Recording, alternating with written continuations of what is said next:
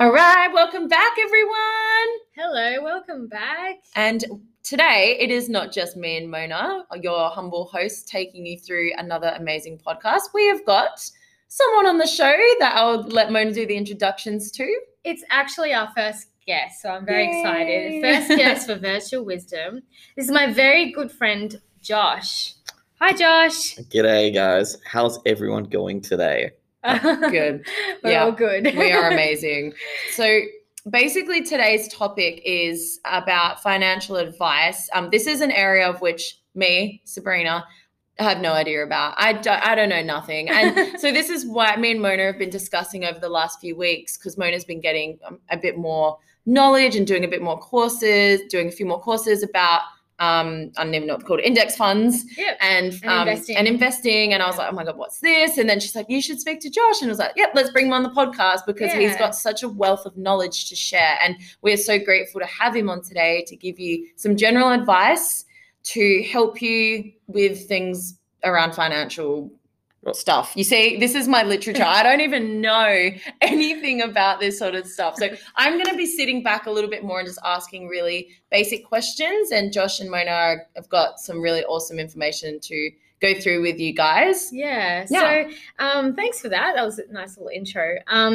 Basically, Josh and I, so let's just talk a little bit about how we know each other. So we go way back to law school. Yeah, basically so we started. 2008 is when we met. So what? Yeah. So we met. It's been a while. Yeah, about 12 years, I think. 12 years. Oh, yeah. 20 / 8 = 12. So yeah, roughly. You're the math expert, not me. Close enough.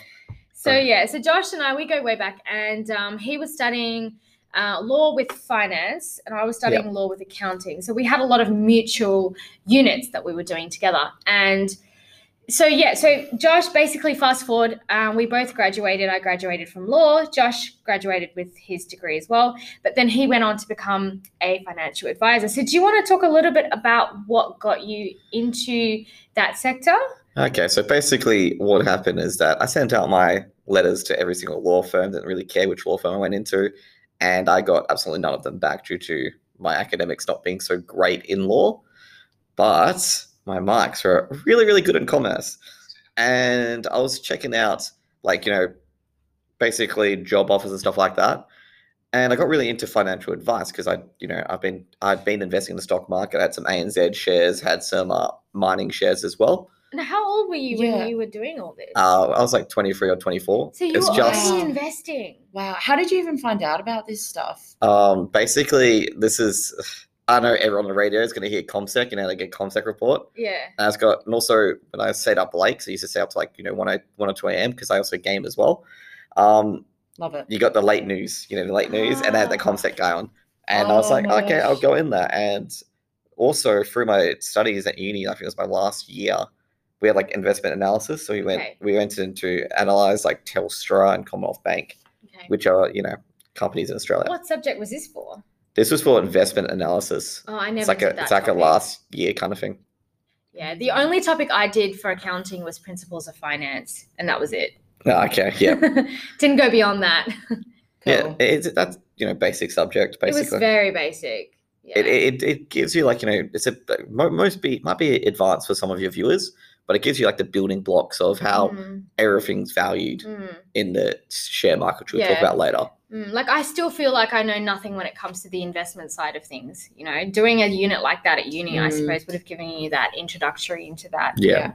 A lot of people who do there's such a thing called day trading where they trade companies every day on the ASX. Yeah. I'll explain this a bit later for you guys in the background, but they study all these ratios. But that sounds highly risky though, isn't it? Day trading sounds a bit like gambling. It can be. It can be you're basically you're backing top-tier companies, but it can be considered gambling at times as well because you're going off the information the market provides out and you're speculating whether it's going to go up on this information or go down. Because, you're looking at the average rate of return, right? Mm-hmm. But if you're doing it daily, you're not really getting that accumulation of the average. You're just getting that daily spike or daily increase. Yeah. So that does sound a little bit risky, but that's good. Well, that's good to know. So now what are you doing now? So at the moment, I'm a financial planner at IMA Financial Services. So I'm an authorized rep. So I'm allowed to give individual advice. Obviously, everything today is going to be general advice in nature. So basically, like most, like this podcast or discussion is going to be, you know, of the basics. And essentially, like, you don't really need to know the terms. You just need to be able to do it. Yeah. Like, you can call it whatever you want. Like, when Sabrina said earlier, I have no idea about the terms. You don't need to know the terms. Right. You just need to put a plan in action. Yeah. And basically plan your expenses, plan your income, plan what you're going to do with your savings. And I think that's kind of the blockage for a lot of people. Yeah, because they look at the words, even for me, and I go, that just sounds so complicated. Like, what is this? This is the funny thing. 56% of people regret not budgeting. About 72%, or I don't know, it's not 72, it's actually 90%. Budgeting is the most important thing, and it is the most important. Wow. What do you think it is that stops people from budgeting properly? It's because when you go through your bank statements, that's one thing that you just get, you know, you just be like, I need this, no, I need that. It's trying to decide between your needs and your wants. That's so true. And also at the same time as well, there's also another thing called like income. Oh, I'm trying to figure out what it's called. But when you get more income, you spend more. Oh, I know what that's called. Oh, my God. I read about that. It's like you could have like $1 million of income, but you'd end up spending it all. Yeah, like basically as your income goes up, your expenses go up. And what you need to do, like this is kind of hard because I also fall into it as well. Like even myself as a pro financial advisor, I fall into that as well. That you got to like really keep on top of your expenses.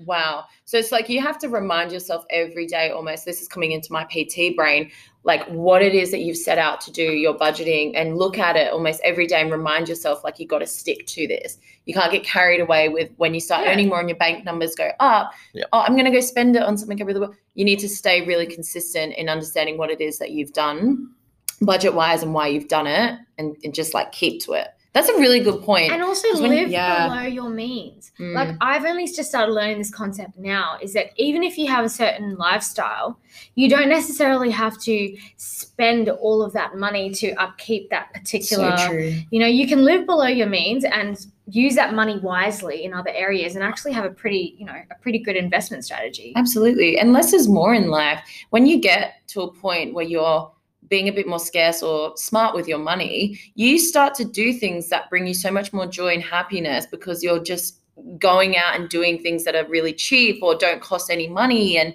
it's like, that is living, you know? So you actually start to enjoy life a little bit more instead of spending heaps of money on stuff that's materialistic or doesn't serve much purpose because you've got it, you know, got the money there. So you spend it. Yeah. Cool. Yeah. That's a really good idea. Yeah, that's what generally happens as well. People see like, oh, I've got 40 grand in my account. And they aim to spend it as quickly as possible. Really? That's so scary. Yeah. So the things what I did to combat that for like myself is that when I was saving for my property, which I have in a unit now, 2-bedroom unit, is that I basically put it to the share market, didn't look at it, didn't touch it. Like I only looked at it once a month. Yeah. And basically what happens is that I'd put like, you know, I basically calculate my expenses over a fortnight, which is about $700, $800, like daily expenses, not including like, you know, health insurance, stuff like that. Mm-hmm. And I paid $1,000 into my Macquarie account, like my savings account. Mm-hmm. And then once it got high enough and I felt the market was right, I, you know, bought some shares. I think one of the things that I've learned in all of this is that if you've got cash and you've been in savings, I think one of the first things you have to do is start paying off debt. Right? You want to start removing that debt that you've got. Maybe it could be a loan or a credit card or something like that. Most people do have like the biggest debt is their mortgage. Yeah. And for a house? For a house or for a property. Okay. And then the second biggest debt is credit card. So there's such thing as a debt ranking of which debt you pay off first, which is generally the one that's not deductible and high interest rate, which is always, always, always credit cards. Whoa. Credit cards are like personal loans. So if you don't pay it off. I don't even have a credit card. Well, that's a good start. I've refused to get one for this very reason. It's a good start because temptation. It is. Most credit cards have a pay-free area, and that's how they draw you in. Like you don't have to pay interest for 60 days, but if you don't pay the interest or pay it off, it's like a 15% interest rate. It is huge. That's stupid. And it's not deductible either. Yeah. So I've been so close to getting a credit card, and then every time I think to myself, I'm just like, if I don't have the money, I'm not going to do it. Yeah, that's a good mentality to have. Wow. So you reckon debt, like the biggest problem with debt is the credit card. Oh, it's the highest interest rate. This is what you call a debt ranking. It goes credit card. Like 20%. Credit card you pay off first. Yeah. Then you got next, which is your motor vehicle loan. And this is a lot of people get. stuck on is they buy a motor vehicle, let's just say a Mercedes, yeah, and they buy it via a loan, is that they're paying 8% in interest, or even higher potentially, but it could be lower now due to the interest rate coming down. Yeah. They're paying, let's just say 8% for an asset that depreciates over time. Exactly. So certain assets appreciate, like you've got property that appreciates, you've got possibly investments in stock markets. Which basically means that the rate of return increases over time. Yeah. The value increases over time. Yeah. So property has, ideally it increases over time. Yeah. But a car depreciates in value the minute you drive it out. Yeah. Yeah. It's like, boom, huge money that gets knocked off it. That's so, so true. And you're paying that 8% on the initial car value. Yeah. And then you drive out and it's probably 10 grand less. Like, this is why we should all just have junk cars. That's what I mean. Because, or secondhand or whatever. I don't know. I just see so many people go out and buy cars that they don't have the money for, and then they're in debt for the next 10 years because they want a $30,000, $40,000, $50,000 car. Pretty much.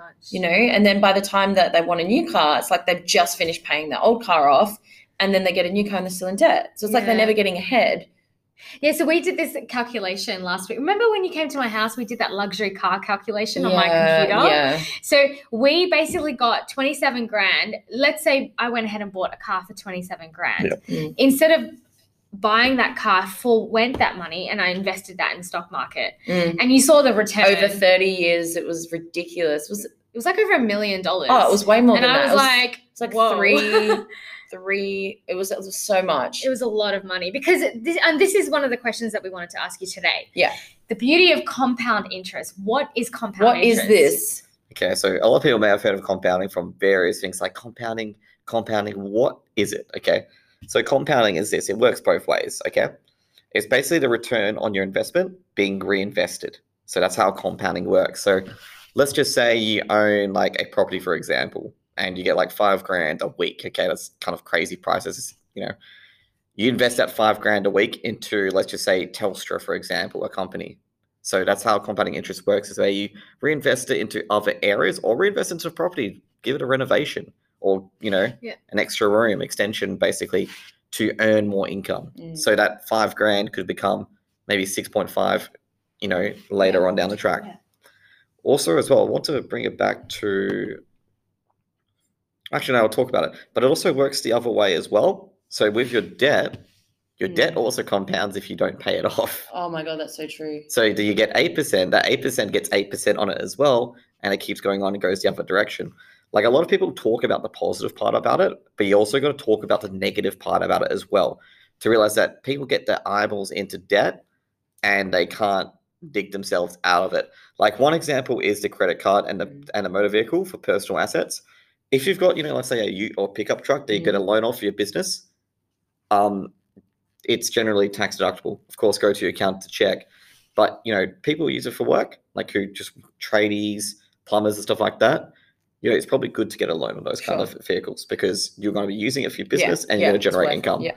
But for personal motor vehicles, generally, you just try to steer clear of it. Interesting. But, yeah, that's how compounding works. Like for motor vehicles and credit cards, that 15% is going to earn another 15% if you don't pay it off. Yeah. And I think there was one case where this old lady would take her 961 years to repay her credit card on the lowest possible rate. It's just like... Right. And I've heard these horror stories of like old grandmas in their 80s that have been paying off car loans of like $1,000 since like 1990. Huh? Why? Because of the debt. It just accumulates, like exactly what Josh said. Yep. So that's all that they can afford is just paying the bare minimum off. Well, if they can't, if they're not making the repayments, then it gets, like what Josh said, it gets compounded. Yeah. So, and plus, if you add in inflation, that $1,000 that they might have had to pay off in 1990 is a whole lot more in 2020. Yeah. And this is where compounding really takes effect. We've talked a lot about the negative, but the positive side, like if you get 5% on your 5% income, and then you can really, you know, your initial like $1,000 investment or $5,000 investment could go to like 100, 200,000 as long as you reinvest it consistently over and over again.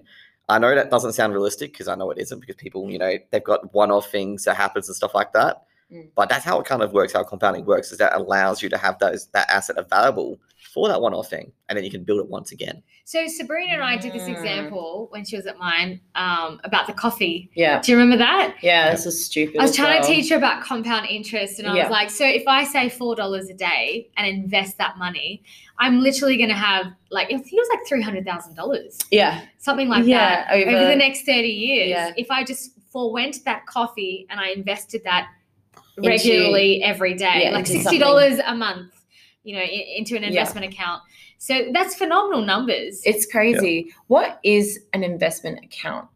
Can we talk about this? Yeah. So Josh, so what's this? Many. So when you're talking about investing, it's like, okay, that sounds cool. Where do you even start with that? Because to me, I'm like, what? Okay, let's go through to 5 classical asset classes. Beautiful. There's about 20 asset classes that I don't want to bore you guys in here for. Yeah, okay. But there's cash. So cash is basically your bank account, your savings, your term deposits. Okay. Then you got fixed interest, which is basically your bonds. There's a thing called hybrids as well, and it's just basically, you know, fixed rate bonds where you get paid to fix them out. Variable rate, which goes by the cash. And where do you put that in the bank, or? Basically, bonds, you buy them. Oh. There's a lot of bond managers which you can invest into, because bonds are like an old style investment where people sell debt. Oh. So bonds are effectively debt. Like, say, for example, like BHP wants to raise money because they need to build a new iron ore mine to please the BHP shareholders. They'll be like, okay, so I want to raise debt, and basically people buy it. So sometimes banks buy it and BHP pay them a specific rate. So would it be that that we're financing their loan? Is that how it is? Yeah, it can be sometimes. Yeah. Like for one example, the hybrid investment, basically banks will you can lend money to the banks, and the banks will pay a rate of interest for it.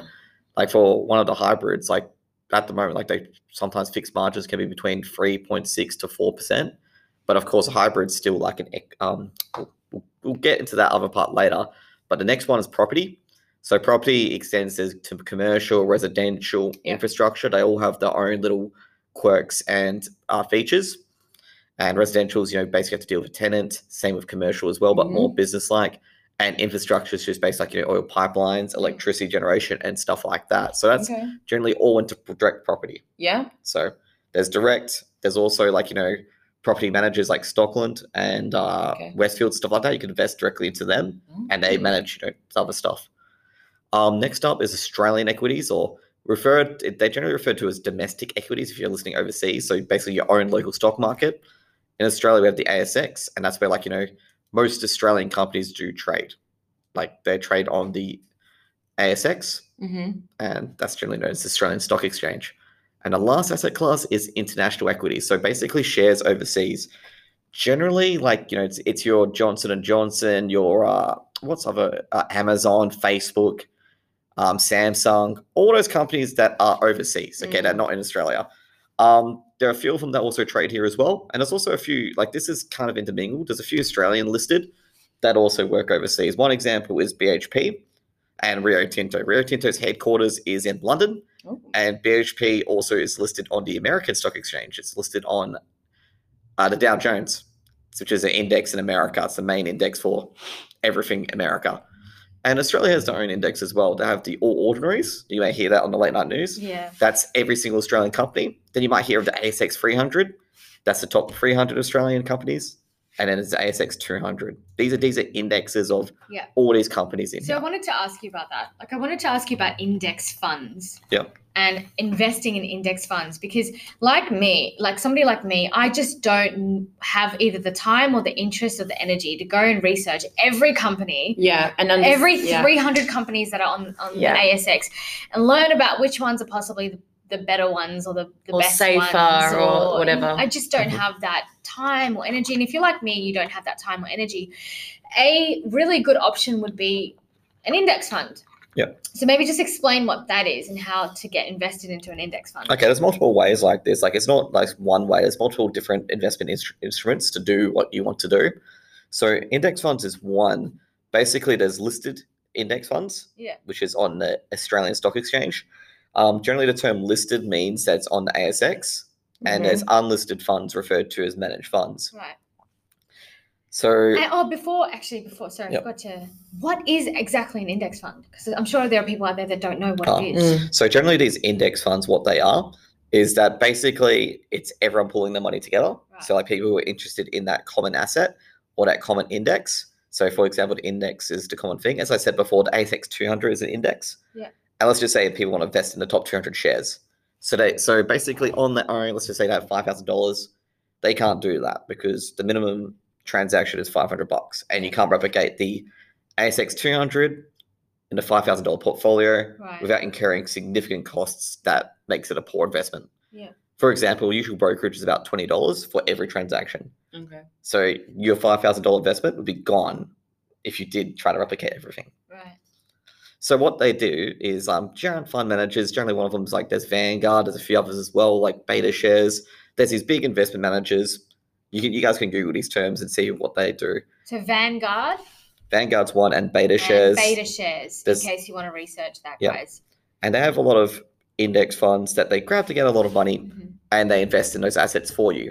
They also, of course, charge a fee. I mean, no one does anything for free. It's not a free lunch. That's how they make money. It's how they make money. Yeah. And also, it's a lot cheaper overall for you because they generally take, I think, for some index funds, they take about 0.2 out of the entire investment as a fee. And it's pretty small. And it's very, very small compared to the fact if you try to replicate by yourself, I can guarantee you the fees might be above 20 to 30% on a 5,000 portfolio. Whoa. Because the brokerage is going to eat a lot of it up. And why is it people would invest in doing that versus doing an index fund? Can you earn more potentially? With replicating it personally, you can earn more because you're not paying that 0.2% fee. Okay, but then... But on the other side, on the flip side, is that they could be doing a different strategy, which would be better than yours, and it benefits from that. But that's a complexity that I don't want to go into. But that's what an index fund is. So index fund is basically a pool of money together to invest in an index to track that index. So if you put it all together to track the ASX 200 index, so basically the fund would buy the composition of the ASX 200 index. Yeah. So the composition is basically based on how much money that business is, not normally known as the market capitalization, is how much money that business holds in assets and liabilities and in equity. So, for example, let's just say Telstra, its market capitalization is 800 million. It's a lot more, obviously.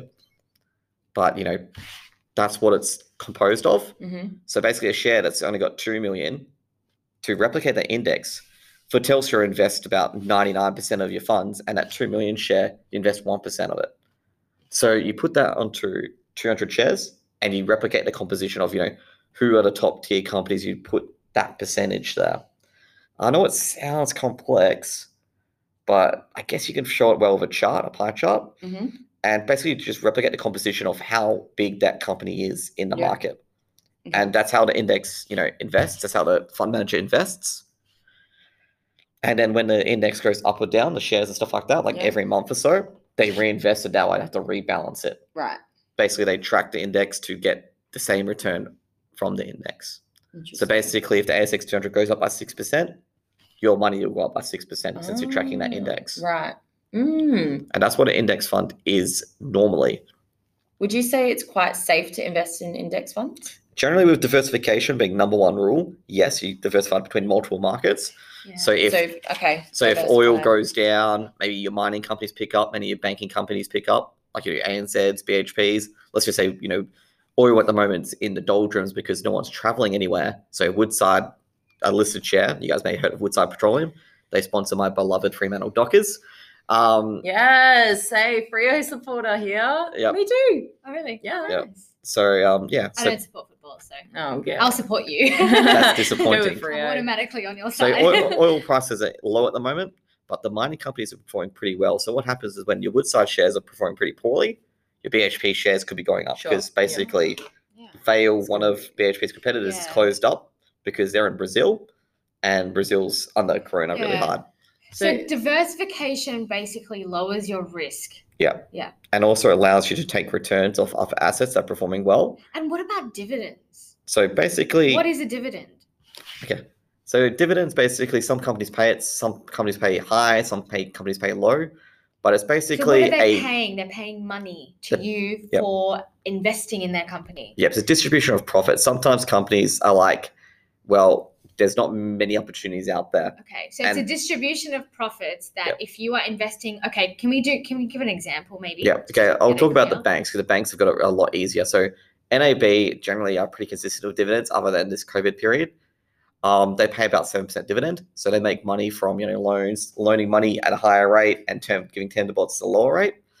And let's just say they make $5 billion, and they announce dividend of like say 90 cents per shareholder. Okay. So everyone gets paid. Everyone who owns equity in NAB gets 90 cents. Okay. And is this paid out, or depends on the company? Is this paid out quarterly, per annum, half yearly? Generally, it's paid half yearly. Like there's certain parts in the share market called the dividend period, which is generally called in March and September, where most shares paid at dividends. Banks are not like this. Every bank other than CBA pays their dividends in July and December for tax reasons. What I like about the dividend structure is that if I've diversified my portfolio, I might have a few shares or stocks that I own that are giving me out a cash payout into my bank account. Am I right? Yep. Into my bank account as like a reward or incentive to continue to keep investing my money with them. So that's actual money that I'm seeing half yearly. I wouldn't say it's a reward. I would say it's kind of like, a share of the profits that you've put your money in there. Okay. Well, I think of it as a reward because I'm like, whoa. No, I guess it's a pseudo reward, but it's basically taking the risk. So technically, it's just a profit. It's like they're giving out a share of their profits to everybody that's invested that year in their company. Yeah. So what they can do as well? Generally, most companies give about 70% of their profits out in Australia because Australia's got the highest paying dividends. Wow. Basically, I didn't realize that 70%. Yeah, 70% of profits is generally paid out. Some companies are a lot less, like healthcare. Healthcare, they don't pay any out because they always have to keep up to date, like with the newest viruses and stuff like that. Yep. With mining and other companies and banks, they don't really have many opportunities to reinvest in their business. Like they continue providing the same service that they do, generally. Sure. And mining companies generally, sometimes the commodity is not profitable. Like let's say, for example, let's just say iron's at like $20 a ton, which is ridiculously low. They're not going to reinvest into an iron mine. They'd be like, well, we've got no opportunities. We'll give it back to the shareholders. And sometimes they're like, gold's at like $20 million. We've got our gold mine that, we've mothballed in, let's say, South Australia. We can start it up again, but we'll pay a lesser dividend because we're reinvesting it. Mm. And that's how the dividend conversation comes up for a company. Is that, do we have any projects that we can reinvest into? If not, we'll pay it out. So that's really interesting. So basically we've just covered diversification and investing in index funds and investing in companies that pay out a dividend. To me, with the dividend, it makes no sense. Like if you're investing money and only getting this 90 cents back or 90 cents per share. But it's per share. Per share. So if you've got 1,000, you get $90. You get $90, There's also another thing I want to talk about as well, just franking credits, because every election, especially the last election, they were crying about franking credits this, franking credits that. So what franking credits is, there's a bigger argument called a double tax argument. You guys can look at it. Mm. But basically what it is, it's a refund to the person who's invested in that company for the corporate tax that's been paid on that dividend. So let's just go quickly into what happens. That company pays its own tax rate of, I think it's about 28.5%, and then it pays out of its profits to the individual who also pays their own tax rate. So what a franking credit is basically a refund on that corporate tax rate that the individual shouldn't be paying, because they should be paying nil tax if they're, let's just say, they're under the tax-free threshold. Mm. Yeah. And that's what franking credits are designed to remedy. Now you can see, you can be like, oh, hang on, this isn't unfair, because it isn't. A lot of people use franking credits to scare people because they don't understand it. And that's exactly what it is. It's just a deserved payback on tax you shouldn't be paying. Mm. Interesting. Well, we are probably going to have to wrap up this section. Part one. Yeah. And we've got a few more questions we want to pick your brains out about. Oh, so stay seated, Josh. Yeah, don't go anywhere. I could be here all day and maybe week. And maybe, yeah, at this rate. He's like, oh my gosh, these girls are going to ask me so many questions. But it's interesting stuff, though. It's very interesting. Yeah. I'm going to have to listen to this a few times myself to really absorb the information. Get our heads around it. But yeah, really, really interesting stuff. So stay tuned, guys, and we'll see you on the other end in part 2. Beautiful. All right. Bye. See ya. See ya.